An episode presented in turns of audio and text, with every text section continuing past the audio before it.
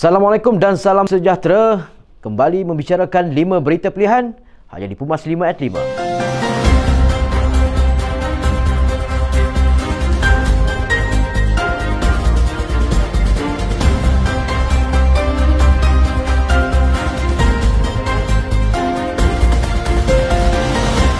Presiden UMNO Datuk Seri Dr. Ahmad Zahid Hamidi yang juga pengurusi Barisan Nasional berkata kita tidak boleh memandang ringan ancaman penyakit ini yang mudah menyerang golongan kanak-kanak ini. Katanya jangkitan tersebut jika tidak diputuskan dari sekarang dibimbangi lama kelamaan mengundang penularan yang lebih teruk. Dikhawatiri penularan HFMD tidak terkawal boleh melumpuhkan operasi taska tadika atas sekolah sekaligus mengulangi kemelut COVID-19. Berdasarkan maklumat kesihatan, langkah memutuskan penularan HFMD sama seperti memutuskan penularan COVID-19 iaitu termasuk mengamalkan kebersihan mencuci tangan, menggunakan sabun dan mengasingkan antara pesakit dengan individu tidak dijangkiti. Pindaan perlembagaan AMNO adalah tepat pada masanya kerana secara umumnya semua ahli AMNO mahukan kestabilan politik dalam parti dan juga negara.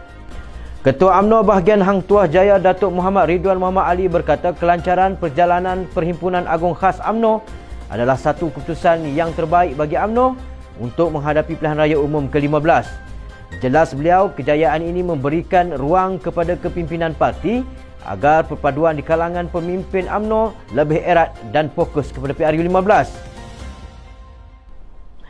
Keputusan pindaan perlembagaan UMNO yang telah dibuat telah diserahkan kepada Jabatan Pendaftaran Pertubuhan ROS oleh Setiausaha Agung AMNO Datuk Seri Ahmad Maslan.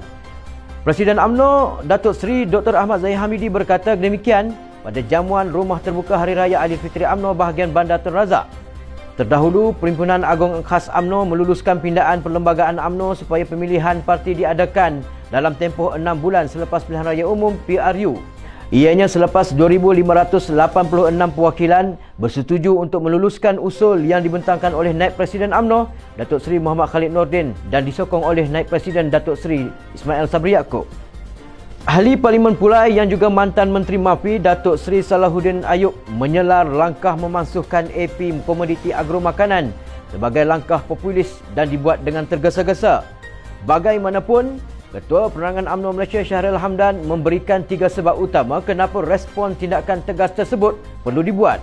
Menurut beliau, sebab yang pertama adalah kerana sudah ada Majlis Tindakan Kos Sara Hidup yang membabitkan Kementerian Pertanian dan Industri Asas Tani dan KPDN HEP membincang dan melaporkan maklumat terkini berkenaan isu kenaikan harga barang makanan, punca-punca dan langkah-langkah yang boleh diambil. Sebab yang kedua adalah disebabkan faktor global yang menjadi punca terbesar yang perlu ditangani. Soal kartel yang mengawal pasaran, pemasuhan AP sedikit sebanyak diharap membantu mengurus cabaran dalam melonggarkan cengkaman kartel. Sebab yang ketiga adalah inflasi makanan. Maka apa sahaja langkah yang mampu membantu ke arah itu, negara perlu bertindak dengan keedah masing-masing untuk meminimalkan impak situasi semasa. Tindakan yang diambil oleh Perdana Menteri Datuk Seri Ismail Sabri Yaakob berkaitan dengan pemansuhan terhadap permit import AP bahan makanan amat dialu-alukan.